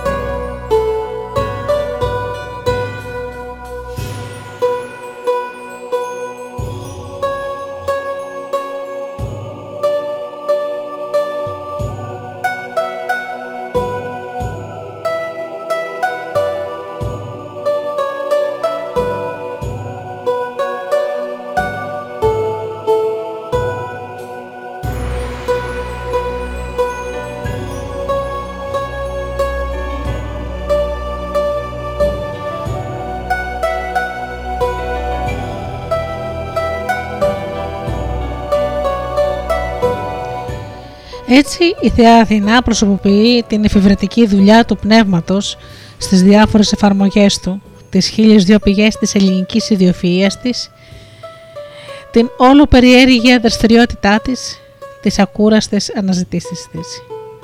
Είναι η Θεά Μηχανή της, που ο Οδυσσέας, ο έξυπνος ήρωας και πολυμήχανος, είναι ο ευνοούμενός της, επειδή είναι η πιο τέλεια εικόνα της. Θα γίνει η Θεά, η ανώτερη πηγή των πιο ευγενικών καλλιτεχνικών δημιουργιών, των πιο υψηλών φιλοσοφικών θεωριών, των πιο διεισδυτικών διερευνήσεων της επιστήμης. Δεν βγήκε άλλωστε από το κεφάλι του υπέρτατου Θεού, και ο Δίας δεν έχει αφομοιώσει την Μήτην. Θα είναι λοιπόν η νόηση, θεωρούμενη στη θεϊκιά της μορφή. Αν αυτός ο χαρακτήρας της Θεάς αναπτύχθηκε κυρίως στην Αττική, θα πρέπει να εκπλογούμε γι' αυτό. Το πρόσωπο της Αθηνάς, έτσι νοούμενο, δεν ήταν το αναγκαίο ιδεώδες της προνομιούχας φυλής που γέννησε όλα τα θαύματα του ανθρώπινου δαιμονίου. Ο θρύλος της άλλωστε είναι ολότελα ελεύθερος από τούτες τις βρωμιές που στους θεϊκούς μύθους της Ελλάδας εξεγείρουν τόσο συχνά τις διαμαρτυρίες της σύγχρονης ηθικής. Η θεά δε βγήκε από τα σπλάχνα της μιας μητέρας. Ο Δίας ήταν ο μόνος της γεννήτωρας. Άμωμη με τη γέννησή της, παραμένει άμωμη και στη θεϊκιά της ζωή. Οι αφηγήσεις της ένωσής της με τον ήλιο, με τον Ήφαιστο, με τον Ηρακλή, είναι πραγματικά τα εφευρήματα των μυθογράφων που αλλοιώνανε σε τούτο το σημείο την αρχαία παράδοση. Η θεά αποφεύγει την ηφική κλίνη, λέει ο ποιητής ενός ύμνου ομερικού. Η καρδιά της είναι ανέστητη στις ερωτικές επιθυμίες. Ήταν επομένως ο κατεξοχήν τύπος της παρθενικότητας και οι Αθηναίοι είχαν σταθεροποιήσει αυτή την ιδέα στο όνομα που δώσανε στο πιο υπέροχο ιερό της θεάς, τον Παρθενώνα. Η γιορτή των λουτρών της Παλλάδος που κάθε χρόνο τελούσαν στο Άργος, η ιστορία του Τηρεσία που τυφλώθηκε επειδή είδε τη θεά γυμνή, θύμιζαν ακόμα αυτή την απαραβίαστη και αιώνια παρθενικότητα της Αθηνάς. Η ιδέα της, πάντα της ακμαίας νιώτης της, είχε ίσως εκφραστεί στην αρχή με το όνομα Παλάς, που βρίσκεται συνήθως δίπλα στο όνομα Αθηνά. Μετά, κατά την πιο πιθανή ετυμολογία, αυτή η λέξη είναι ένα συνώνυμο της λέξης κόρη και έχει την ίδια σημασία με το επίθετο κορία που είχε στην Αρκαδία. Αλλά ορισμένοι μυθογράφοι, μην μπορώντας να εξηγήσουν την έννοια της λέξης αυτής, θέλησαν να θεωρήσουν την Παλλάδα σαν ξεχωριστό πρόσωπο από το πρόσωπο της Αθηνάς. Άλλοτε την έκαναν μια κόρη του Τρίτονα που μεγάλωσε μαζί με τη θεά, εμψυχωμένη, όπως εκείνη, από διαθέσεις πολεμικές, που μια μέρα μπήκε σε διαμάχη με τη θεά και υπέκυψε από τα χτυπήματά της. Άλλοτε πάλι Παλάς είναι ένας γίγαντας, πατέρας της Αθηνάς, που σκοτώθηκε από την κόρη του επειδή προσπάθησε να προσβάλλει την παρθενιά της. Όμως αυτές οι ιστορίες που δεν προέρχονται από λαϊκή πηγή δεν είχαν καμία επίδραση στον κύριο θρύλο της θεάς, όπου δεν μπήκαν καθόλου. Για τους Έλληνες η Παλάς Αθηνά υπήρξε πάντα μία και μόνη θεότητα. Η Παλάς υπήρξε η νέα και δυνατή Παρθένα ή, σύμφωνα με τη μια λανθεμένη ερμηνεία της λέξης, η πολεμική θεά που κραδένει το φοβερό της δόρυ. Δίπλα στους θρύλους και στα επίθετα της Αθηνάς έχουμε μια άλλη πηγή πληροφοριών που δεν πρέπει να παραμελούμε αν θέλουμε να καθορίσουμε απακριβώς τα ουσιαστικά χαρακτηριστικά της λατρείας αυτής της θεότητας. Θέλω να πω για τις τελετές της λατρείας της.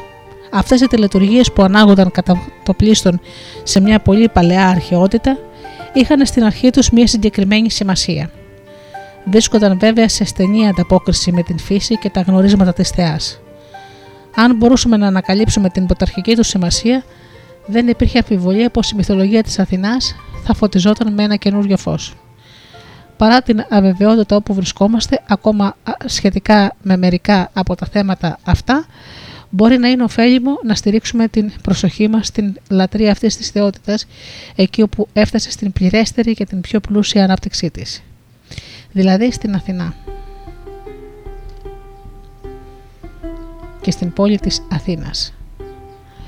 Θα πρέπει να βρούμε σε τούτο τη γρήγορη μελέτη είτε την επιβεβαίωση μερικών από τις ιδέες που εκθέσαμε προηγουμένως, είτε καινούριες λεπτομέρειες σε σχέση με την τοπική λατρεία της Αττικής που θα συμπληρώσουν τον πίνακα που επιχειρήσαμε να χαράξουμε. Εκτός από τον μικρό ναό της Αθηνάς Νίκης, υπήρχαν στην Ακρόπολη δύο μεγάλα ιερά αφιερωμένα στη θεά. Το ένα που ξαναχτίστηκε στην εποχή του Περικλή, στη θέση ενός πιο παλιού ιερού που καταστράφηκε από τους Πέρσες, ήταν ο Παρθενώνας, αφιερωμένος στη θεά Παρθένα. Το άλλο, που γι' αυτό ξαναχτίστηκε κατά τον Πελοποννησιακό πόλεμο, αλλά που η αρχική του μορφή ήταν πιο αρχαία ακόμα από το προηγούμενο, ήταν αφιερωμένο στη θεά Πολιάδα και ονομαζόταν πάλι Ερέχθιον. Ακριβώς μέσα σε αυτό το ναό φυλάγανε στην αρχαία ξύλινη απεικόνιση της θεάς που ισχυριζόταν ότι είχε πέσει από τον ουρανό.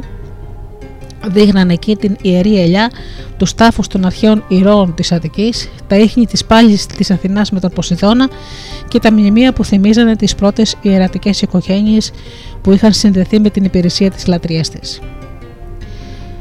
Παρά τις καλλιτεχνικές ομορφιές του Παρθενώνα, δεν υπάρχει αμφιβολία για τις ευσεβείς ψυχές ότι ο ναός της Αθηνάς Πολιάδος ήταν το κατεξοχήν ιερό της προστάτριας της πόλης θεότητας, εκείνο που ασκούσε την πιο μεγάλη θρησκευτική γοητεία και ήταν το αντικείμενο της πιο βαθιάς ευλάβειας.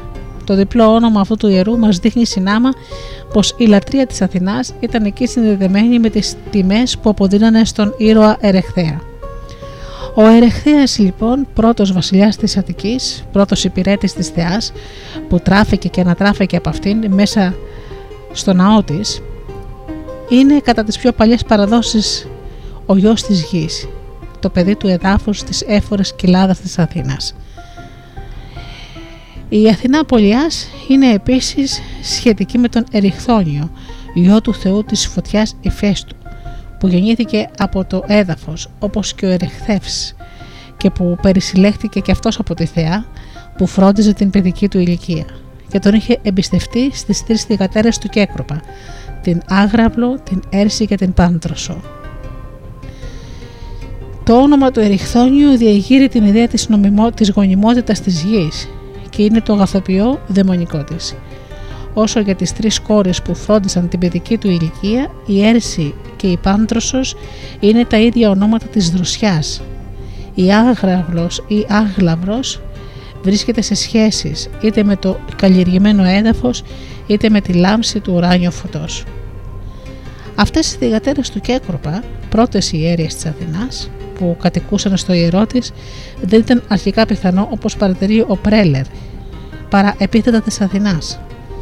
Επίθετα που τα αποσύνδεσε από την ίδια αργότερα η λαϊκή φαντασία και έπλασε ξεχωριστά πρόσωπα.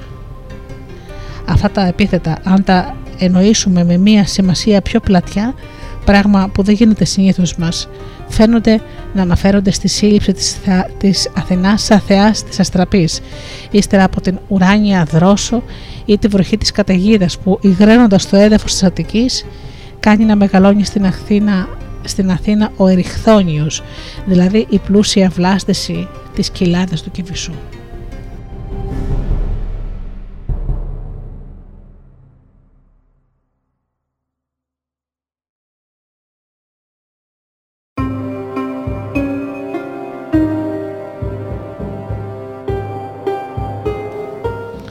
Μια ανάλογη ιδέα ήταν η βάση της τελετουργίας που κάναν κάθε χρόνο το μήνα Σκυροφοριώνα οι ερηφόροι ή αριφόροι. Έδιναν τούτο το όνομα σε δύο κορίτσια τουλάχιστον 7 χρονών και το πιο πολύ 11, που τα διάλεγαν ανάμεσα στις πιο αριστοκρατικές οικογένειες της Αθήνας και που περνούσαν ένα ολόκληρο χρόνο στην Ακρόπολη σε ένα είδος ιερής πυροσυλλογής στην υπηρεσία της θεάς. Την παραμονή της γιορτής, η αίρια τους παράδεινε μέσα στους ίσκους της νύχτας μυστηριακά αντικείμενα τοποθετημένα μέσα σε πανέρια. Τα δύο κορίτσια βάζανε πάνω στα κεφάλια τους τούτο τα πανέρια, κατεβαίνοντας τα σκαλοπάτια που οδηγούσαν από την Ακρόπολη στην πόλη και πηγαίνανε σε ένα ιερό περίβολο που βρισκόταν κοντά στο ιερό της Αφροδίτης της Ενκύπης. Εκεί ανοιγόταν ένα φυσικό υπόγειο όπου μπαίνανε για να τοποθετήσουν το φορτίο τους και να πάρουν ένα άλλο, επίσης μυστηριακό, που το μεταφέρανε με τον ίδιο τρόπο πάνω στην Ακρόπολη. Παρά το μυστικό που περιέβαλε αυτή την τελετουργία, είναι δυνατόν να φανερώσουμε τη γενική της έννοια. Οι λέξεις «άρι» ή «έρι», που είναι μέσα στο συνθετικό όνομα των κοριτσιών που είναι επιφορτισμένα με αυτή τη λεπτομέρεια της λατρείας, είναι ίσως οι ίδιες με τη λέξη «έρση», «δρόσος». Οι αρχαίοι γραμματοδιδάσκαλοι φαίνεται ότι το είχαν καταλάβει όταν δίνουν σε αυτή την τελετουργία το όνομα «ερσηφορία» και όταν μας λένε πως οι ερηφόροι ή οι ερηφόρες ήταν κοριτσάκια που συνόδευαν την Έρση ή που φέρναν τη δροσιά στην Έρση, την κόρη του Κέκροπα. Η Έρση εξέφραζε αναμφίβολα μία από τις αρμοδιότητες της θεάς που από τους κόλπους τους συγνέφου της καταιγίδας χύνει στη διψασμένη γη τις σταγόνες της θεγιάς δρόσου.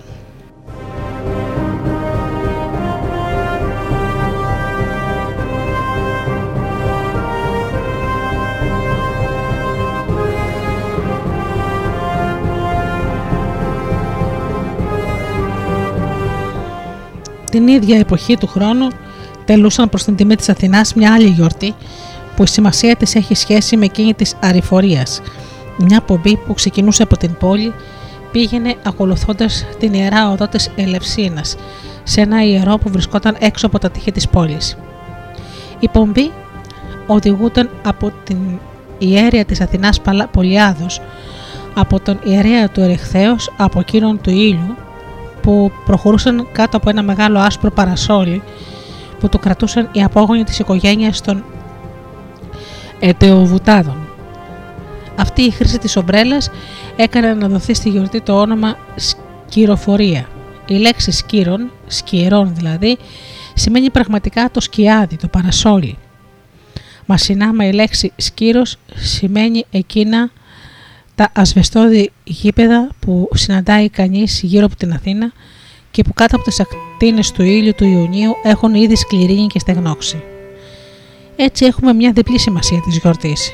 Το παρασόλι ήταν η εικόνα της προστασίας που ζητούσαν από τη θεά κατά το καύσωνα, ο τόπος που προς αυτόν κατευθυνόταν η πομπή ήταν ένα ιερό αφιερωμένο στη Σκυράδα Αθηνά, χτισμένο δίχως άλλο σε ένα από αυτά τα ασβεστώδη, τα πορόδια εδάφη που πιότερο αυτά υποφέρουν από την επίδραση του καυτερού ήλιου, την εποχή του καλοκαιρινού ηλιοστασίου. Εκεί σκέπαζαν την ιερή εικόνα με την άσπρη σκόνη του εδάφους. Συμβολική πράξη που είχε σκοπό να δείξει στη θεά και να την συγκινήσει, για να πούμε έτσι, την στέγνα μιας γης που λαχταρούσε το δρόσισμά της με ουράνια νερά. Πριν από αυτή τη γιορτή είχαμε κατά το μήνα Θαργιλίωνα μια σειρά από τελετές άλλου είδους που δεν κρατούσαν λιγότερο από 10 μέρες και που οι πρώτες λεγόταν πλυντήρια, οι δεύτερες καλλιντήρια, και η λέξη πλυντήρια δείχνει πως αυτές οι τελετουργίες είχαν για αντικείμενο τον καθαρισμό του ναού, των ιερών αντικειμένων και της ίδιας της εικόνας της θεάς. Βγάζαν από το άγαλμα τούτο τα ρούχα για να τα πλύνουν. Καθάριζαν το άγαλμα ή το επισκευάζανε αν ήταν ανάγκη. Αυτή η τελευταία φροντίδα ανήκε στους πραξιεργίδες, απογόνους προφανώς μιας οικογένειας ή σωματείου καλλιτεχνών που παλιά ήταν διορισμένοι για την συντήρηση και την φροντίδα του ειδόλου. Όταν η κάθαρση είχε τελειώσει, τότε άρχισαν τα καλλιτήρια. Το άγαλμα της Αθηνάς ξανά μπαινε στη βάση του, το στόλιζαν πάλι με τα λαμπερά του ρούχα που το καθαρό νερό τους είχε ξαναδώσει τη λάμψη, και ο ναός προηγουμένως είχε κλειστεί, ξανά άνοιγε στην ευσέβεια των πιστών που ερχόντουσαν να θαυμάσουν την καινούργια λαμπρότητα. Αυτή η γιορτή που εξέφραζε την ιδέα της άσπελης αγνότητας της Αθήνας είχε σχέση επίσης και με τη γεωργία και με τις ελπίδες για αυθονία που γεννούσαν οι καρποί που άρχιζαν τότε να οριμάζουν. Στη λιτανία που κατευθυνόταν στο Ερέχθιον κρατούσαν πραγματικά μεταξύ των άλλων αντικειμένων ένα μεγάλο πιάτο ξερά σίκα. Το σίκο, σύμβολο των καρπών που οφείλονται στις πρώτες φροντίτες της καλλιέργειας, θύμιζε πως οι άνθρωποι είχαν αντικαταστήσει την άγρια τροφή του βελανιδιού με μια τροφή πιο ήμερη. Η σικιά, όπως και η ελιά, θεωρόταν στην Αττική σαν ένα δώρο της Αθηνάς.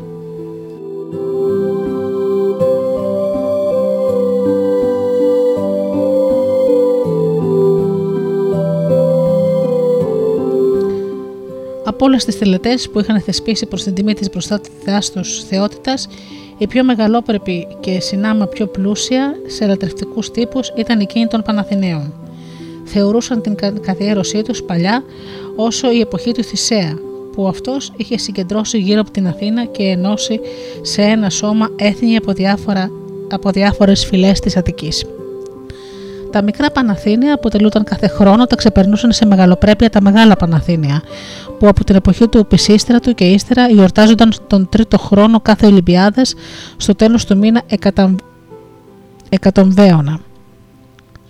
Η κύρια πράξη αυτών των δύο γιορτών ήταν μια λιτανία που είχε για αντικείμενο να φέρει με μεγάλη πομπή στο ιερό της Αθηνάς Πολιάδος τον καινούριο πέπλον που προσφερόταν κάθε χρόνο στην Αθηνά. Ο πέπλος ήταν ένα μεγάλο κομμάτι ύφασμα που ανάλογα με τις εποχές φαίνεται ότι είχε χρησιμεύσει για ρούχο στο ξάνο της Αθηνάς, για παραπέτασμα στο άγαλμά της ή για σκέπασμα των τοίχων του ιερού της. Η εργασία για τον πέπλο που άρχιζε στο τέλος του μήνα Πιανεψίωνα, τον Οκτώβριο δηλαδή,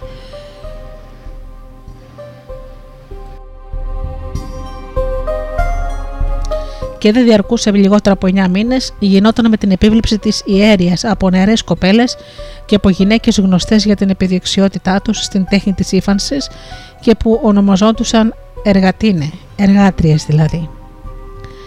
Ανάμεσα στις αναπαραστάσεις που με αυτές τόλιζαν το έργο τους, παρατηρούσε κανείς προπάντων την γιγαντομαχία, όπου η Αθηνά είχε κατατροπώσει τον Αγγέλαδο. Σε αυτό το κύριο μοτίβο πρόσθεταν καμιά φορά την εικόνα ορισμένων σπουδαίων γεγονότων της ιστορίας της Αθήνας και εκείνη των πολιτών που είχαν φανεί άξιοι της πατρίδας. Τη μέρα της γιορτής ο πέπλος ξεδιπλωμένος ήταν τεντωμένος σαν παντιέρα ή μάλλον σε ένα πανί καραβιού πάνω από την Ιερή Τριήρη, σύμβολο της ναυτικής δύναμης που η Αθήνα χρωστούσε στη θεά και που αναβασμένη πάνω σε ρόδες κινούμενοι με δυνατές μηχανές σκαρφάλωνε τις πλαγιές της Ακρόπολης μαζί με την Ιερή Πομπή.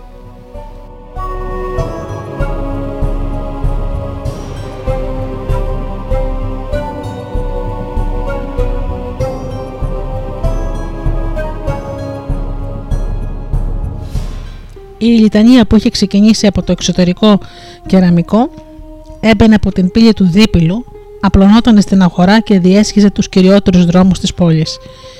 Πρόσφεραν στα μάτια των κατοίκων της Αττικής και των ξένων που πρόστρεχαν από παντού ένα θέαμα μιας μοναδικής μεγαλοπρέπειας που οι μαθητές του Φιδία μας είχαν αφήσει τη μαρτυρία της, ακόμα ζωντανή, στην σακατημένη ζωφόρο του κυρίως ναού του Παρθενώνα. Αυτή η λιτανία αποτελούταν από εκπροσώπους που διαλεγόνταν από όλες τις ηλικίες και τις τάξεις της πόλης. Μετά τον ιερέα, τους λειτουργούς της λατρείας και τους άρχοντες, τους διορισμένους στη διοίκηση των ιερών, προχωρούσε μια ομάδα από κόρες, με το κεφάλι ελαφρά σκυμμένος στις τάσεις συστολής και περισυλλογής που κρατούσαν κούπες και βάζα προορισμένα για τις θυσίες. Έπειτα οι κανιφόροι, που σε πανέμορφα κάνιστρα στηριγμένο στο κεφάλι τους, κουβαλούσαν τα ιερά αντικείμενα. Ύστερα οι κόρες των μέτικων, καταδικασμένες από τον νόμο στον ταπεινό ρόλο των υπηρετριών και που τα χέρια τους ήταν φορτωμένα με αγγεία, καθίσματα και ομπρέλες. Στο κέντρο της πομπής σέρναν τα θύματα που πρόσφερνε η πόλη, οι δήμοι της Αττικής που είχαν σταλεί από τις απικίες, που πέραν έτσι μέρος στις θυσίες της Μητρόπολης. Μουσικοί που έπαιζαν αυλούς και λύρες τα συνόδευαν με τη μουσική τους τη σφαγή των θυμάτων. Μια ομάδα από γέρους υπέροχους σε ομορφιά προχωρούσαν κρατώντας στο χέρι κλαδιά ελιάς και τους ονομάζανε για τούτο το λόγο θαλοφόρους. Η Αθήνα δεν θέλησε να δώσει στη θεά το θέαμα των αναπηριών και της ασκήμιας των γερατιών. Έδινε ένα βραβείο στην Φιλή που κέρδιζε σε αυτόν τον διαγωνισμό γεροντικής ομορφιάς και μεγαλείου. Ύστερα παρέλαβαν ομάδες από οπλισμένους άντρες, άρματα, έφηπες ομάδες από εφήβους και μια τέτοια παρέλαση ήταν εκείνη που τέριαζε στην πολεμική θεά, στη θεά Ιππία που αυτή πρώτη είχε δαμάσει τα άλογα της Αττικής.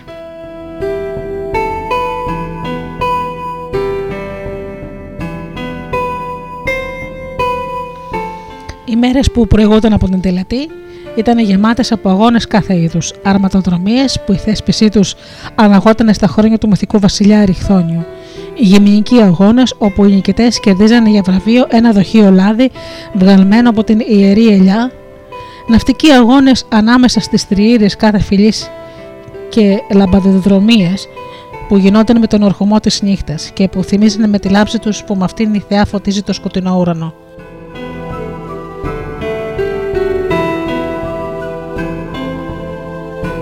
Σε αυτούς τους αγώνες της φυσικής δεξιοσύνης και Ρώμης είχαν προσθεθεί από τα χρόνια των πισιστρατιδών διαγωνισμοί ραψοδών που έψαλαν καθένας με τη σειρά του τα μερικά ποιήματα και κατά την εποχή του Περικλή στο οδείο που είχε χτιστεί για αυτόν τον λόγο. Διαγωνισμοί ανάμεσα σε αυλητές, κιθαρίστες, χορευτές, κύκλιους χορούς που όλοι τους συναγωνιζόταν σε τάλαντο για να κατακτήσουν τα βραβεία που είχαν θεσπιστεί από τη γενοδορία της πολιτείας και που με τη σαγή της τέχνης τους συντελούσαν έτσι στην ομορφιά και τη λαμπρότητα αυτής της γιορτής που δεν είχε ανταγωνίστριες παρά τις μεγαλοπρεπείς γιορτές των Ελευσινίων και το μεγαλείο των Μεγάλων Διονυσίων.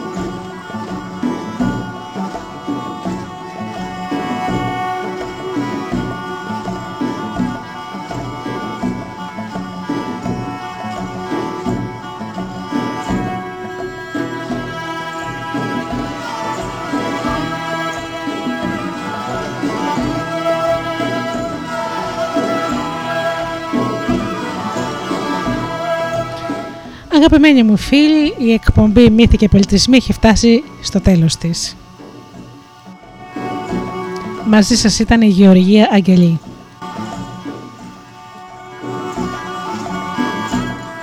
Σήμερα αφιέρωμα στη Θεά Αθηνά.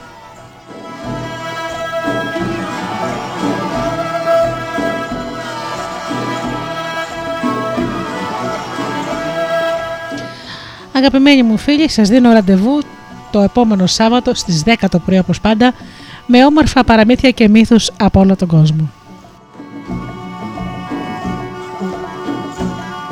Έως τότε σας εύχομαι φίλοι μου να περνάτε καλά, να είσαστε καλά και αγαπήστε τον άνθρωπο που βλέπετε κάθε μέρα στον καθρέφτη.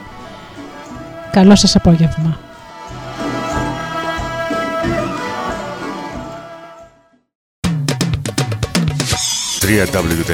www.studiodelta.gr